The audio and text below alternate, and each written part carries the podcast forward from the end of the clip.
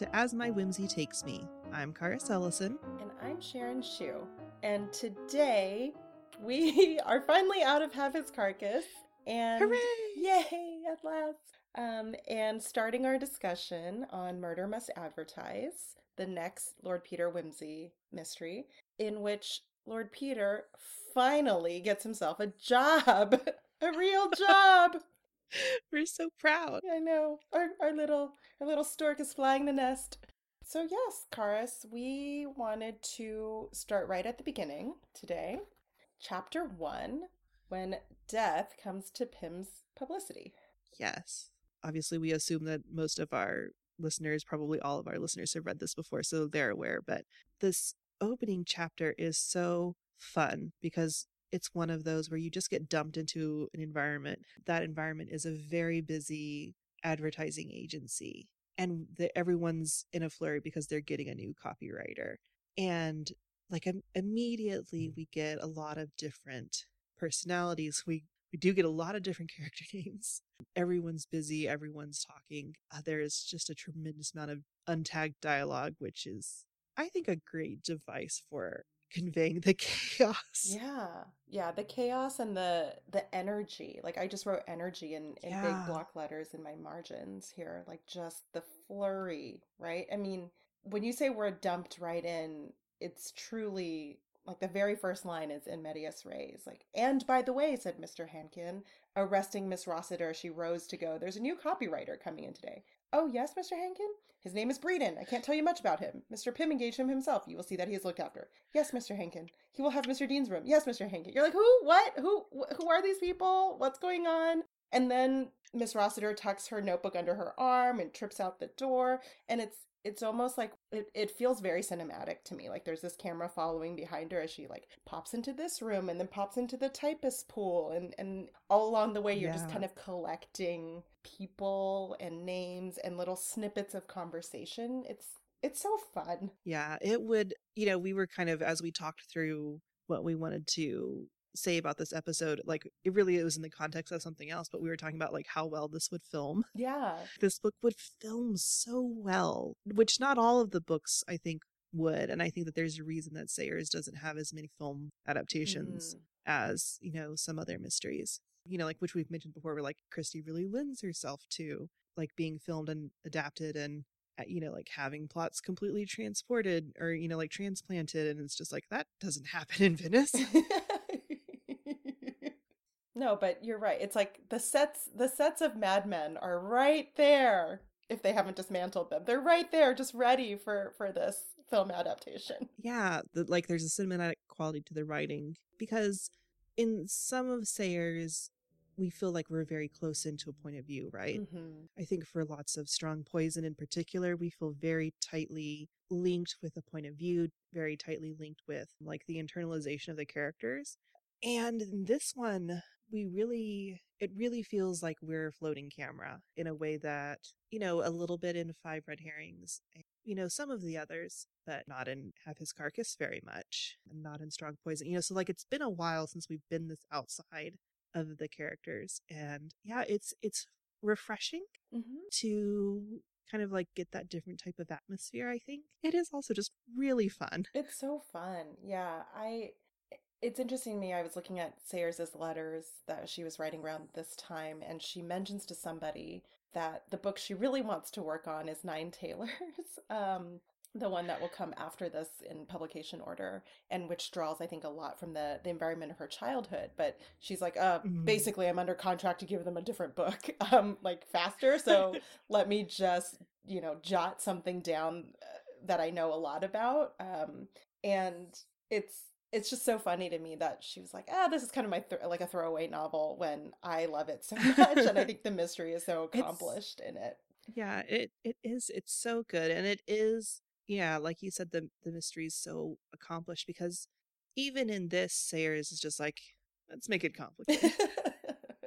Why not? Although we spent a long time in Have His Carcass and part of that was because the mystery itself is so convoluted. And we talked about like it didn't need to be this way. It's like, you're not wrong, Mr. Chandler. It didn't need to be this way. but there are very good reasons for this plot to be complex in the way that it is. And I think that that is another thing that kind of contributes to it feeling cinematic also. Mm. With Have His Carcass, there are a lot of different pieces, and it feels like a struggle to put them together in a lot of ways. Whereas this feels like a puzzle that, like, it's not that it's not complex, but it is so satisfying to see all the pieces click together. And it's possible to do that yourself in in a way. Yeah, yeah. like this sentence is getting away from no, me. I, I know what you mean. I feel like because I feel like have his carcass, it's you know, you start off a thread and then immediately it's just like snarl after snarl, right? Like it, I just I think of it as a big like tangled up piece of yarn that's kind of dropped into the reader's lap yeah. where it's like and then this and then this and then maybe bolsheviks and then maybe horses and then alibis and this and and i think for so much of murder must advertise it, you're not even sure of what exactly the mystery is there's i mean we'll get into this in in a second but there's sort of a straightforward like mm, was it an accidental death or was it murder? But there's no clear motive, there's no clear reason for why it happened. There's not even, you know, other than like, oh, generally people kind of just like disliked him because he was they, they found him to be sort of a sniveling brat. So so I think there's a way in which as as a reader, at least for me, I just I I can be allowed to be carried along in sort of more of like the office hijinks and Peter learning the the copywriting advertising trade and things like that without being like, okay, wait, like who said what and when and where was, you know, how liquid was the blood and all of that. Yeah. Okay, so I'm going to throw a curveball at you because this is something that I just thought of and I have to say it before it's gone okay. because the ADHD, right? But thinking of this as a progression from Five Red Herrings, where you get all the puzzle pieces and it follows the rules, but it is, unless you're Angela, it is so boring. and then to have his carcass, where the book is enthralling, but I don't care two pins about the mystery, mm, mm-hmm. to this, where it feels like those two elements work together. And this is something that I was thinking about. Leverage is my favorite TV show, and it has a lot of heists and a lot of mysteries, but a lot of what it does is what a lot of classic mysteries do is that, yeah, it follows the rules where it shows you all the clues, but the actual mystery is the way that the writers are obfuscating information and distracting the reader from information. So you are you're solving the mystery of the text as opposed to just solving mystery of the mystery, right? Mm, mm-hmm. I like that. And so Five Red Herrings does that, but it doesn't make it fun to solve the mystery of the text. You can solve the mystery of the mystery, but the fact that Sayers leaves out that one vital what Peter is looking for, what detail Peter noticed. That's kind of like the one thing where she's obfuscating in that way. Then in Have His Carcass, the whole thing is being distracted from the mystery. Mm-hmm. Whereas I feel like in Murder Must Advertise, those two elements are really balanced, where you're solving the mystery mystery and the mystery of the narrative. Mm-hmm. I just feel like it's really balanced between those two things in a way that those like specifically five red herrings and have his carcass because we we did compare those a little bit. Yeah, they were both unevenly weighted, and then in Murder Must Advertise, they just feel perfectly balanced to me, and I think that is one of the things that makes it feel very different. I, I like that. I've gotten completely away from our outline. No, that's fine. That's fine. I I like that. It's I was when you said you were throwing me a curveball, I was like, oh no, but now I'm like, oh yes. I think that's a really great observation because I I think one that's why I like rereading this book so much because there are all these things. I think in both Have His Carcass and in Five Red Herrings, there are a lot of clues that are pointed to as like, look, clue. The enterprising reader, you know, the astute reader will know what this clue is or even like what the missing clue is, you know? Whereas in this book, this is the one that just feels most like a it could be a novel to me, right? Where you're just yeah. following along and I think I wonder if that's also due to that narrative distance that you pointed out a bit where we're not really close to Peter's point of view. So we're just following along. But there's so many things and I'm I'm sure we'll talk about this in our final episode after we go through the who done it of on reread. You're like, "Oh my god." Like it was here this whole time just staring me in the face, you know. Um and that is like I, I think as someone who falls into the audience of I don't need to figure it all out before the narrative tells me. There's something really, really pleasurable about like, you fooled me, but like you still took me on such a great journey on the way. Like I didn't even mind being fooled because I got to just hang out with Mr. Ingleby and Mr. Hankin and Lord Peter. All the little bits of drama. mm-hmm. Oh my goodness, the office drama. The office drama. Yeah, so like going back to Death Comes to Pym's, like we're introduced to all these other characters, and then kind of like in the middle of it, the new copywriter comes in. I love the uh, double meeting in that first chapter Mhm. title. Is my it's a, such a good chapter title because we we learned that at this ad agency the previous week someone had fallen down a staircase and died, and that's it's kind of this overshadowing event that everyone has started to move on from, but it's still just like, oh man, you know, that excitement happened. Mhm. And then uh, the new copywriter comes in and is filling out something with his name on it, and he writes the word death. There's this moment where everyone just like, someone notices it. And speaking of cinematic, oh my goodness. I know. It almost feels like it could be one of those silent films where like, you know, they just push in on the card that says death and everyone goes but it, it turns out that it's the the first name Death, and the new copywriter is Death Bredon, which the astute listener will recognize as the the middle names of Peter Wimsey. Just that double meaning of yes, there has been a death, Mhm. but there is also the person of death. There's a lot of little details that I'm sure we're we're going to revisit in this first chapter when we're talking about the end of the book because I do feel like there's a nice um symmetry. yes, thank you. I'm just sitting here going like the thing that means the two things.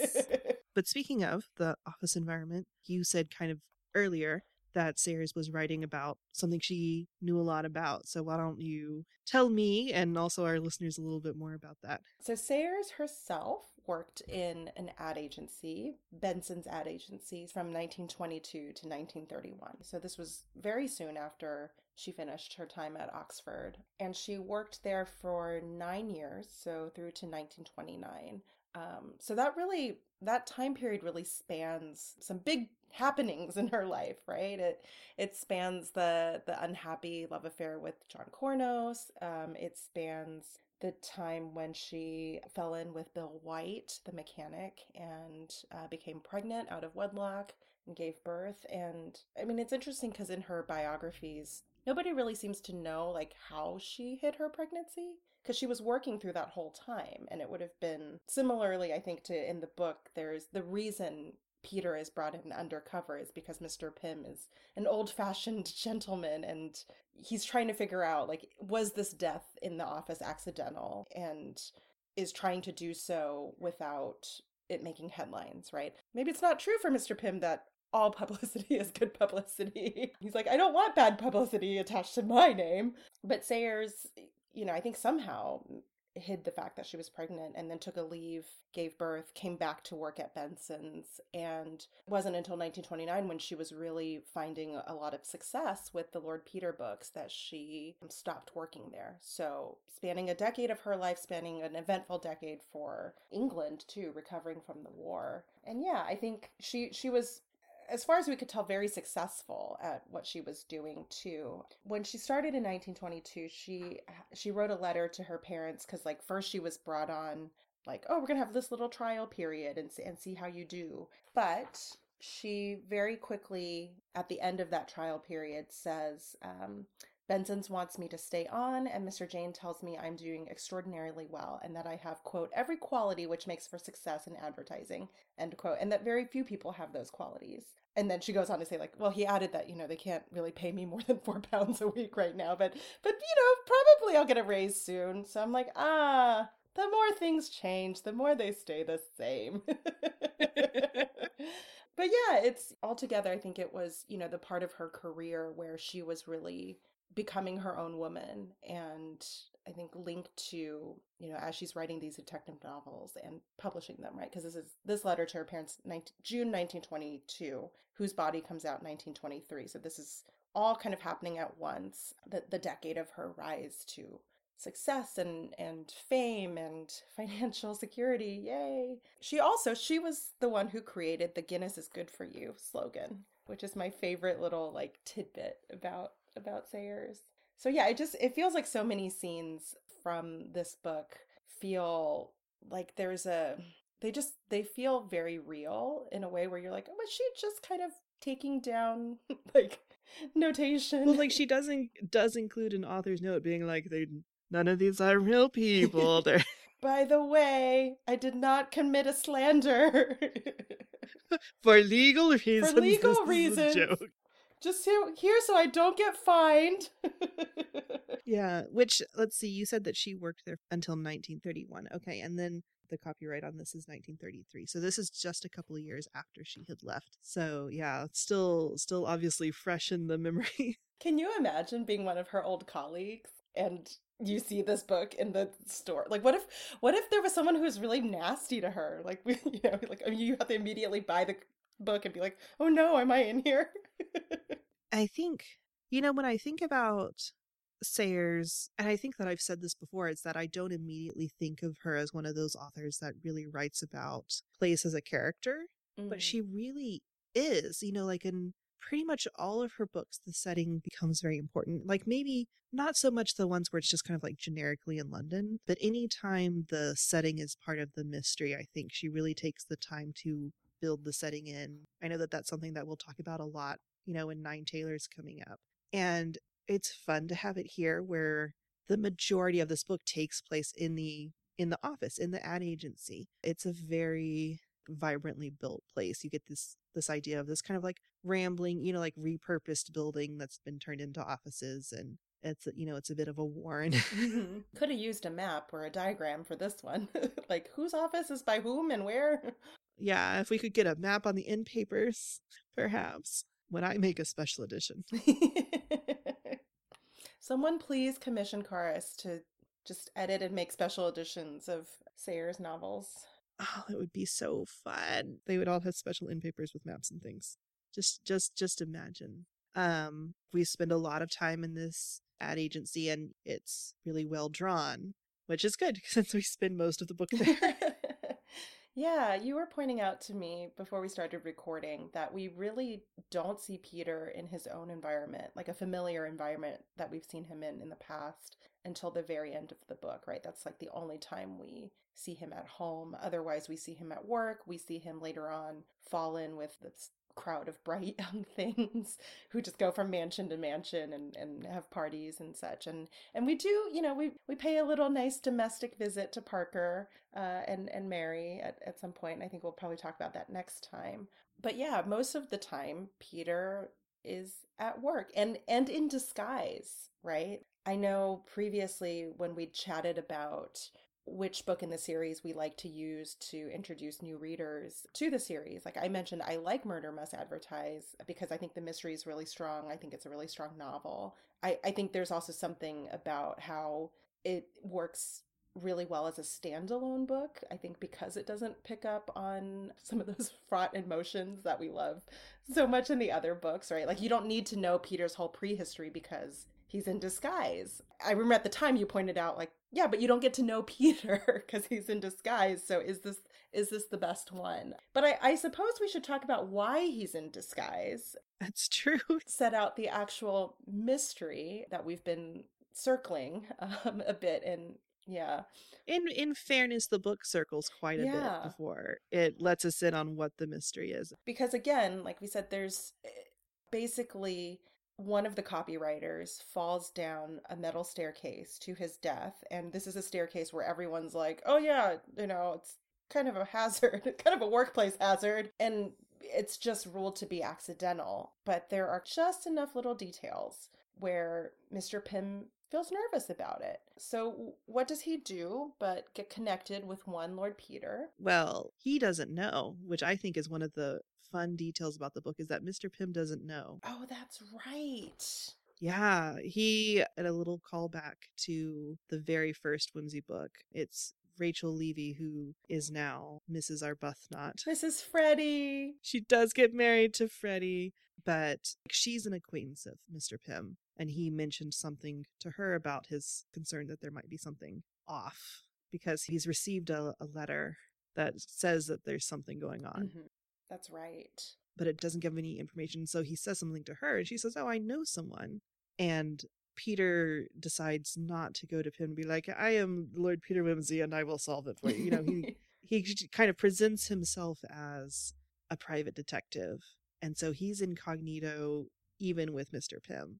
And I think that that's very funny of him. Yes. Yeah, that's you're right. You're right. There wouldn't be a mystery if Peter couldn't go himself, right? Like I was trying to think of a right universe in which he uses like a cattery agent or something and I'm like I think that's probably also Sayers felt that had been done. Yeah, Strong Poison we spend a lot of time with Miss Murchison. Yeah, like acting as a typist. So, and of course that like that's part of the whole fun of this book is Peter as kind of a fish out of water. Like, you know, oh, jolly good. Like it's it's so fun to have a job when you don't need the money. Like he's just like, "Oh, toodle toodle doo da da da."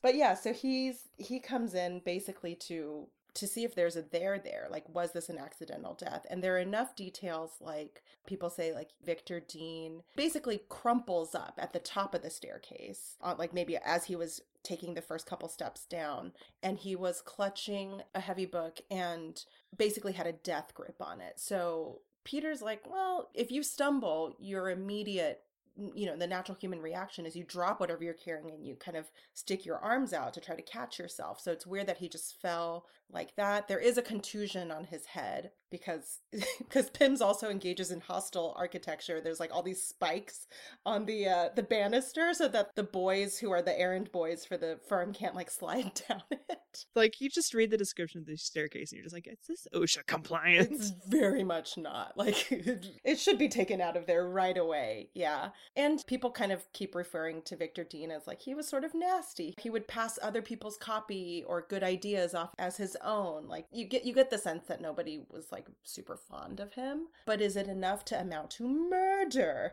It's a little bit farther along, but there's some point where Peter is gossiping to get information. Speaking of Victor Dean, he's like, Why does Miss Meteyard hate him and why does Ingleby praise him with faint downs? Which is my favorite. It's just like even the people who kind of were okay with him didn't think that he was a great person. They were just relaxed about it. Yeah. Praise him with faint downs. So good. You could see why Sayers was good at advertising. Right? Yeah. I as is my wont, I pushed this book on one of my colleagues, and then I was like, Are you enjoying it? Are you enjoying it? Please tell me we can still be friends. And she, like, her background is journalism, and she was like, Oh, I just really like uh, this first chapter you know it's just like she's like i kept coming across these little phrases where i'm like why don't we talk like this anymore yeah i, I mean i think that's just also why these secondary characters are so well drawn in this book like they just mm-hmm. it really does sound like an office full of very quippy people who make their living through words and writing and, and being clever. So Peter fits right in, obviously. oh, he has a great time. He's that's one of the other funny things about it. And this is something that we'll have to revisit when we get to discuss the solving of the mystery because that coincides with him coming up with this like big advertising scheme. Yes. But he is just so obviously having a ball. Having so much fun. It's also it's nice to see, right? We haven't seen him like we didn't really see him having a great time in Have His Carcass because he was so again worried about Harriet. Like Yeah, he other than getting to be near Harriet, I don't think he enjoyed that one at all. yeah. That's really the whole mystery that Peter initially comes in to take a look at. I think like we should probably make the distinction that he's not there to solve a murder. Mm-mm. Like Peter suspects that there's a murder, but he wasn't brought in by Pym because Pym thinks that this was anything other than an accidental death. It's because posthumously mm-hmm. there was a half-written letter that Victor Dean had started to Pym being like there's something wrong in the office.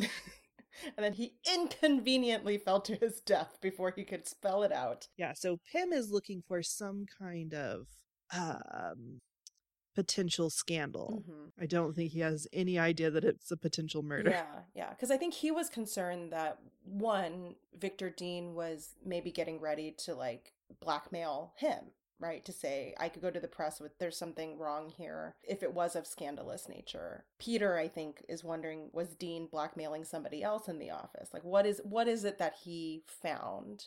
And was it worth killing over, basically? And it's very convenient for Peter that he's put into Victor Dean's own office. So we do get a scene of him like rifling through the drawers and finding some notes, finding sort of a cryptic scrap of paper that has a bunch of dates and like letters on them. But yeah, in the meantime, he's also getting a crash course in how advertising as a whole works, how this ad agency works. You know, headlines come in these days, they get trimmed down in blah blah blah here are the big accounts here's how you have to finesse the account managers of, of these products and so forth. And i think it's also a really clever way to introduce us to other people in the office like miss meteyard who i, I have to believe is our sayers stand-in right? They make a a passing reference to how she attended Somerville, which was Sayers' college at Oxford. And then, of course, there are all these like the more old fashioned men in the firm are like, oh, I don't know, these these women, these women copywriters, like, oh, like just so grumbly about it. They're not ladylike. It's not ladylike to smoke and write headlines. and write rude limericks. Rude limerick, yes. And apparently she's like the best at the rude limericks. Of course she is. There's this little part where they're just kind of talking about like, oh, you know, so and so is good at like he's surprisingly great at writing copy for corsets. Like Miss Meteyard yeah. always has the best uh, uh, rude limericks, and she can't write anything about women's goods. She cannot. yes, which which I love. So I imagine I imagine that you know if they had a. Uh, an ale account, a Guinness account, it would have gone to her. But yeah, I think one thing that really caught my eye though, this this read through, and it comes in chapter four. Ingleby notes that it looked like Peter had just been shinning up a pipe, and he goes, "Oh, I did shin down a pipe. Only one pipe, rather a nice pipe. It took my fancy, because um, they're noting like it's a really hot day, and all the windows and the skylights are open. So again, Peter's kind of trying to get the lay of the land you know he slowly also is trying to put together like who was where and when when victor dean fell down the stairs and it's just it's terrific fun to see him try to detect without being able to say i'm lord peter wimsey i'm here to detect but he notes to ingleby basically he's like i could i could do with a drink and ingleby's like well what about this thing that we advertise it's one of brotherhood's non-alcoholic refreshers grinned ingleby made from the finest devon apples with the crisp cool sparkle of champagne definitely anti-rheumatic and non-intoxicant doctors recommend it Bredon shuddered. I think this is an awfully immoral job of ours. I do really. Think how we spoil the digestions of the public. And then Ingleby responds, Ah, yes, but think how earnestly we strive to put them right again. We undermine them with one hand and build them with the other. The vitamins we destroy in the canning, we restore in Revito. The roughage we remove from Peabody's Pep-Porridge, we make up into a package and market as Bunbury's breakfast bran. The stomachs we ruin with Pompane, we reline with Peplitz to aid digestion, and by forcing the damnful public to pay twice over, once to have its food emasculated and once to have the vitality put back again, we keep the wheels of commerce turning and give employment to thousands, including you and me. This wonderful world, Bredon sighed ecstatically. I think as as as comical as that little bit is, I think it it really does pick up on Sayers' own suspicions of kind of like the mass consumption that was becoming a lot more common at this time. You know, you have the end of World War One and necessity might be the mother of invention, but so is war, right? Like the military industrial complex where you have to manufacture weapons at mass scale during war and then afterward now you have all these empty factories and men without job like what do you do you you just create more products but you also have to create a demand for them there's an essay that was published in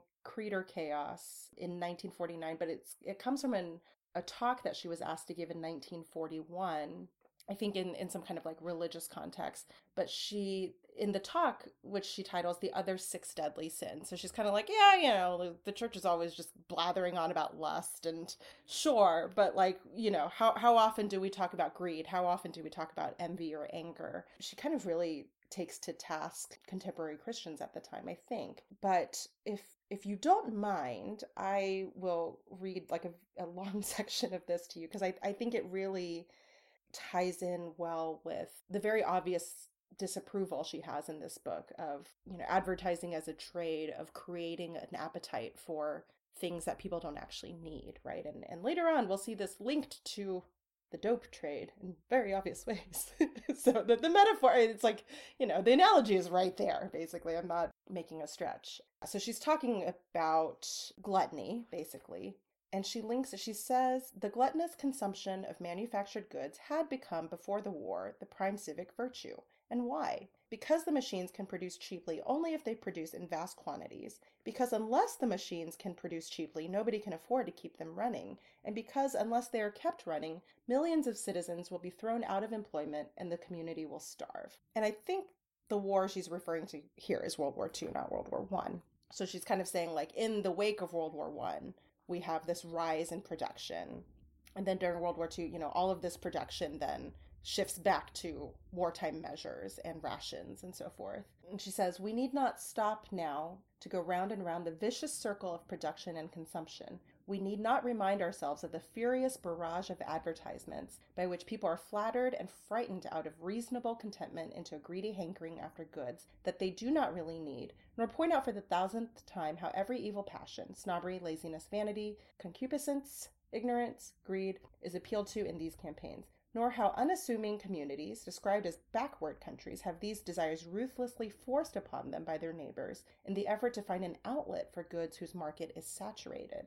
We must not take up too much time in pointing out how, as the necessity to sell goods in quantity becomes more desperate, the people's appreciation of quality is violently discouraged and suppressed. You must not buy goods that last too long, for production cannot be kept going unless the goods wear out or fall out of fashion, and so can be thrown away and replaced with others. If a man invents anything that would give lasting satisfaction, his invention must be bought up by the manufacturer so that it may never see the light of day. Nor must the worker be encouraged to take too much interest in the thing he makes. If he did, he might desire to make it as well as it can be made, and that would not pay. So Mm. she's really pointing at, you know, there's this like necessity of alienated labor. There's a necessity of, again, creating a demand for goods that you can satisfy, but also making those goods at sort of increasingly planned obsolescence, right? Like it's just going to fall apart. So, really, when she was delivering this address, she was saying, you know, we have another chance now that again manufacturing has turned to producing weapons. After once once we're past this conflict, we need to kind of get back to a kind of thriftiness and not allow ourselves to be carried away with having these sort of appetites stirred up in us, which, oh, spoiler alert. I think we can pretty definitively say that all of all of these issues that she was pointing out in 1941 have have but accelerated. Oh, yeah. Well, like you think about people talk a lot about the fast fashion industry. You know, there's a lot of emphasis on trying to fix things on the consumer end. And I've seen more and more people pointing out that the consumers can only do so much because fast fashion clothes are going straight to landfills Mhm. because it's cheaper for them to go ahead and produce them and throw them away than to produce less or produce better. There have been some very good very good resources that we can link in show notes. I think The Atlantic recently published an article that's like why does every sweater suck now? Yeah. And I think probably a lot of people are familiar with like the Vimes Boots theory of economics mm-hmm. from Terry Pratchett. And I saw someone recently make the observation that it is getting harder and harder, even if you are willing to spend the money to get that kind of quality that will last you, because even things that are expensive are not built to that standard anymore. Mhm. It's like mm, the solutions sure do need to be happening at a higher level than than yeah, individually. Yeah. Well, and even people have pointed out like the know-how, right? The really good tailors, the really good cobblers, like that knowledge is also starting to get lost. Because again, if even the expensive things fall apart quickly, like, yeah, you can pay to have them mended, but for the most part, it's like, oh, well, I'll just go buy another, you know, $80 sweater that'll fall apart in the wash. Like, Yeah, on the consumer end, it's more cost effective to buy a new one mhm. than to put in the labor to repair something that like isn't that great, right? yeah, and and it's it's very frustrating to you know not be able to do anything about it on an individual level. Why we need government regulations. Yeah, yeah, because it needs to happen at the other end of the system. We live in capitalism, but we don't have to like it. No, and we can imagine our way out of it according to our our queen Ursula K. Le Guin. we can and we must. Um, I I just think it's I mean both sad but also refreshing that people much smarter than us, much longer ago than us, were also saying the exact same things. I mean, I guess Sayers really kind of puts it on the consumer side, but there's certainly a I, I think she's very clear, right? That there's sort of like a social there's social pressure, there's business pressures there too. And that the change needs to be societal. Because she is pointing out that companies are the ones, Mhm. you know, taking things out of products and putting things into products and selling things to people twice. And then the ad agencies are there to convince them to buy them anyway. to buy it all. And I think this will certainly we're gonna need an entire episode just on like two pages of Gaudy Night when we get there because there's there's a moment also there of like sort of mass mass produced consumables um, that I find very telling. so coming back from all of that, um, but no, I mean I I bring that long rabbit trail up because I I do think there are other moments in this book where that question or that larger existential pondering about advertising as a whole is is going to come up. So I just it's something that we can keep our eye on as we keep moving through the book. Yeah. You know, I think it's one of those things that it falls in the category of Sayers is such a white liberal. Is that- hot is that fair to say? I mean, like, I say this as someone, like, I'm also very aware of how much I am a white liberal. One of my resolutions this year is to not buy chocolate candy because I'm just like, slavery is bad and I don't want to support slavery, but also I really like Reese's peanut butter cups. And uh, and it just really makes me aware of how easy it is to be like, yeah, I hold these principles, but bitch wants chocolate. like there there are times when you see that phrase there is no ethical consumption under capitalism kind of like Yeah. weaponized where you're like oh but it Mhm. you know but it's not an excuse there is a limit to how much you can do. And I was talking to someone, you know, like this was again about fashion. She was like, I have trouble spending like $30 on a dress. And I'm just like, that's understandable. You know, like you've been taught that that's a reasonable amount to pay for a dress. Mhm. And it's not your fault that the fashion industry is selling you dresses for $30. Mhm. But it's really easy to be unaware of the fact that every article of clothing Mhm. anyone anywhere in the world wears. It's sewn by human hands. It's it's made by human hands. Yes, there are weaving machines. Yes, there are knitting machines. But like a machine can't construct the sweater. Like it can weave material Mhm. for a sweater, or you know, like it can knit material, but it cannot put it together into a garment. Like any garment that is Mhm. more than a bedsheet toga, any basket, you know, like any Easter basket Mhm. that you pick up at the dollar store that was made by human hands because like we're a lot of times in a lot of areas of western culture we're so separate from those things yeah and like it's really easy to be like oh yeah everything's automated everything's made by machines it's not Mhm. it's easy to lose sight of that and then it's also easy to feel powerless about it and it's just one of those things where and it's so easy to like think about it and acknowledge it and then be like well i can't do anything and i feel powerless about it so i'm just moving on with my life and i feel like we see sayers go through that struggle a couple of times like she, we see her do it with classism we see her do it with elitism i think we see her do it with race a little bit where like she pokes at these concepts and she struggles with them a little bit but then at the end of the day she kind of defaults to what feels familiar and it's Mhm. just like well you know that sometimes the status quo is really comfortable. Like when we get that's going to be a whole thing in busman's honeymoon. That's a whole conversation.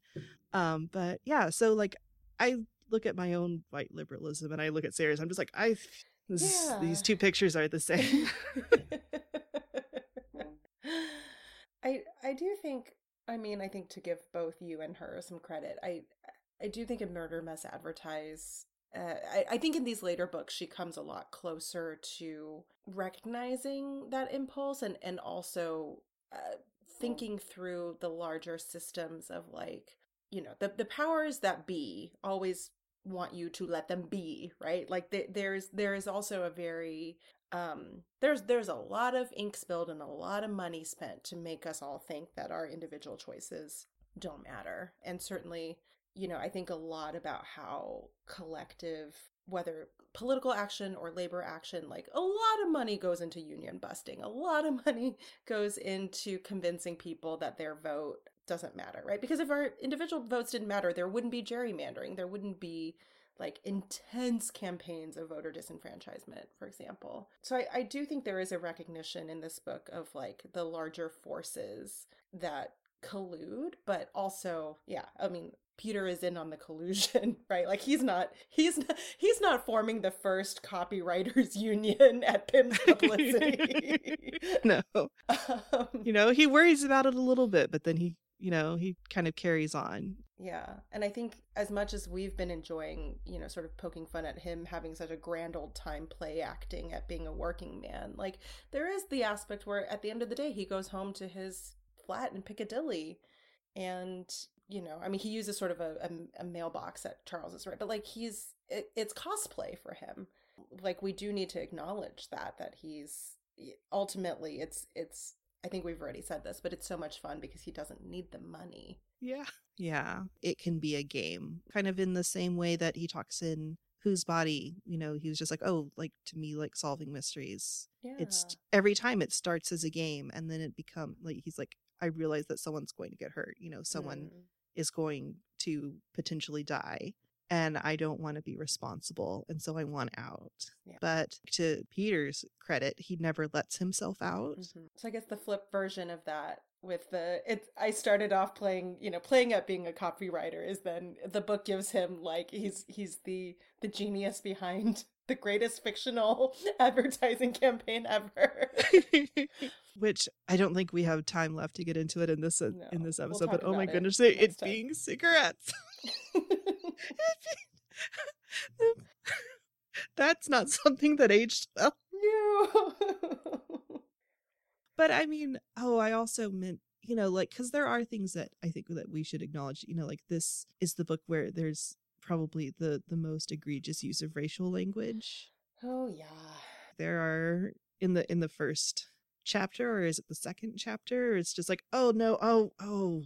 Yeah, you just use those words." I forget. And it catches me every time because, you know, they don't skip it in the audiobook. Like the audiobook just oh. sticks to the text. And it sure does catch me every time. It's like, oh, you said that out loud. Yeah. I mean, there's one part where Peter, mm-hmm. says, right? Like, I feel like in the past, sometimes we've been like, oh, well, you know, it's a minor character, or it's it's someone who's, you know, it's maybe the text demonstrating somebody's racism. But I'm like, oh yeah, nope, that's just just with his whole chest saying these things. Um, and it's not the only. Uh, is it there's there's another one that I and I think we pointed out at the time where Peter mm-hmm. also like he uses the the the word and it's you know it's kind of like I don't think that if that it, if Sayers had an understanding of how offensive it is, because I'm fairly confident that we can say it was offensive even at the time, you know, mm-hmm.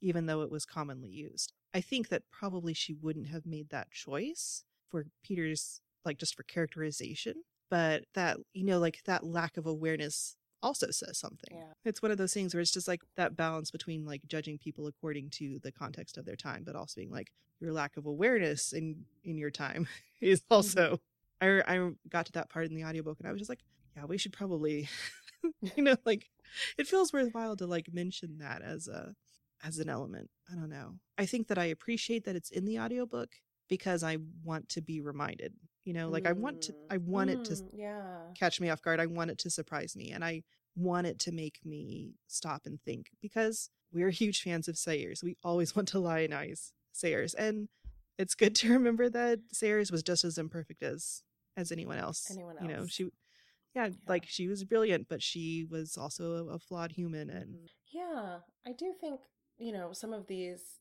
some of the more I egregious projects of not censorship, but you know, where an estate is like we're we're trying to do the right thing and remove all the racism in Roald Dahl, and you're like you fundamentally can't without just changing the meaning of the text and and there's this aspect too where it starts to feel like wanting to have your cake and eat it too of like okay yeah you know people have a lot of nostalgia for certain properties. People have a lot of desire to read books that were meaningful to them in their childhood to their kids and and so forth. But like yeah the the eternal little house on the prairie conundrum. Yeah, Little House on the Prairie. Even I mean, like Chronicles of Narnia, which I love, but I'm like, whoa, did all the bad people have to be brown? Like, mm, you know. But I think it's, eh, you know, so as a personally as a parent, it's like, okay, then I'm confronted with. Do I not read these books to my child? Do I wait to introduce them at a point where we can have age appropriate conversations about the representation? Do I sort of let him have his own personal journey where, you know, we just read them as fun books when he's little and then later on I I'm like, "Okay, let's do, you know, it's time for literary theory." Um but but I I don't want to be let off the hook on that either, you know? And and yeah, I I mean, we don't have to get too far now. I think different readers have to make their own choices, but Yeah. yeah, yeah, we're we're not gonna. Turns out we're never gonna let Dorothy L. Sayers off the hook. No. Well, and like it's one thing to let her off the hook when when we're just reading them on our own, but like when Mhm. we are just like we're going to discuss them, like we can't just talk about the things that we like. We Yeah, we're you know, we're committed to digging a little deeper. And so like I feel like we wouldn't be do- doing it right. And I think that that's really a way that like I personally benefit from this project cuz Mm, you know, like as we've, you know, like if we said, you know, when we started the Patreon, we're just like, we want to be clear that like this has always been a passion project. This was never a for profit project. And like we just did it because we really wanted to. And, but I really feel like it's really enriched my experience as a reader, like reading this series and even like beyond because, um, you know, I did my, I got my bachelor's degree and then that was kind of it for me with academia because you were smart. because well, no, for myriad reasons, yes. yeah, because I had severe depression and severe undiagnosed ADHD, and I was like deeply, badly burnt out. You know, that part of my brain had kind of atrophied just a little bit. And I'm like, it's really great to have, like, just to feel that analytical literary area just open up. And then also the way that it opens up everything, because this is why Mhm. literature is important. Who knew? Who knew? You start reading one thing more closely, and then you start reading everything more closely. What? And this is, you know, Critical thought is important. That's a that's a slippery slope, children. um, so next time, next time we can get into all the modernism and all the the little bits of character. I really want us to talk at length about our favorite secondary characters in this book. Yes. And I'm really I'm looking forward to being lectured on modernism because like I feel like I know very little, so I'm excited. Oh, bless you. You and all five of our listeners. We have more than 5 we have more than 5 We that do. are signed up for our We do. Patreon. But I don't know if there are more than five who might be interested in hearing me babble Okay. on at length about modernism.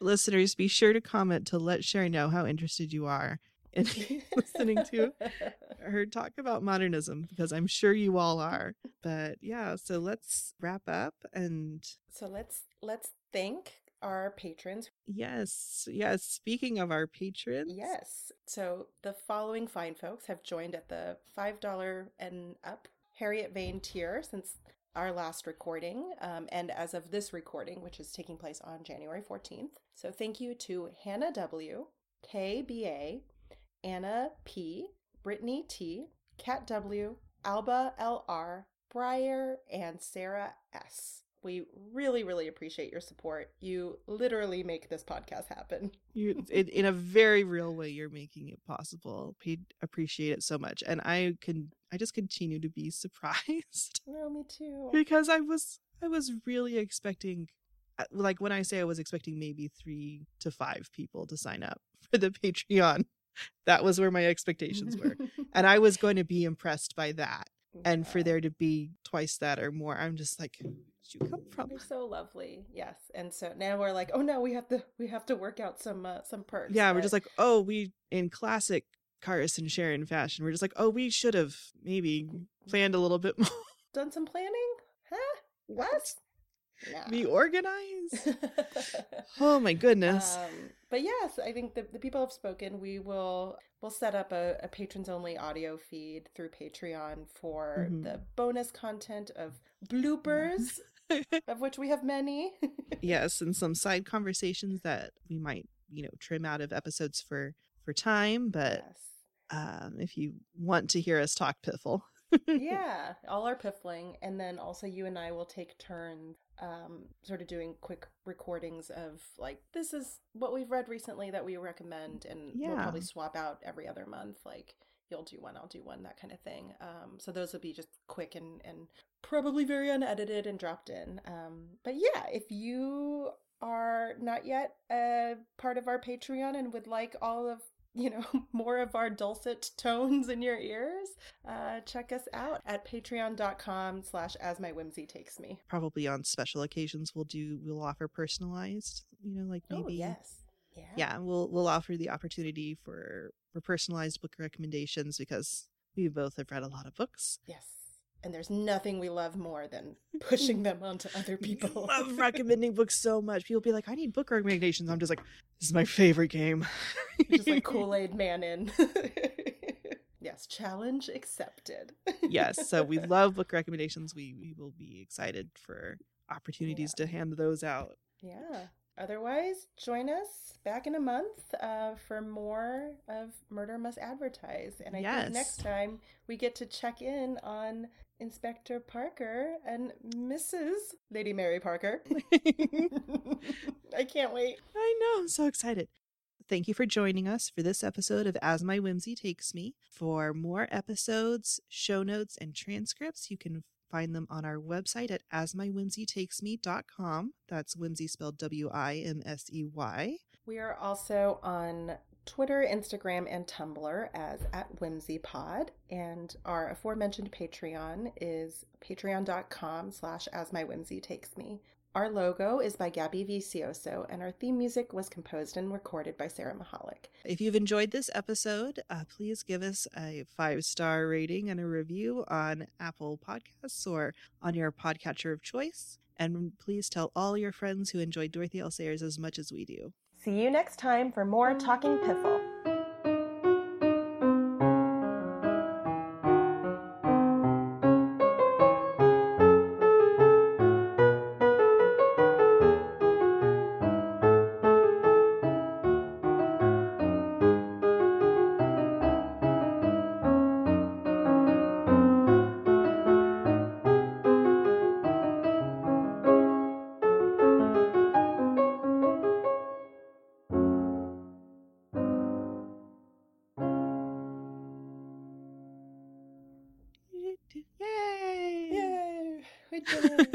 Um, but yes, I have to go uh, meet someone in a parking lot and buy a, a teacup off them. okay, don't get murdered. I won't get murdered. Surely people who sell teacups aren't going to murder.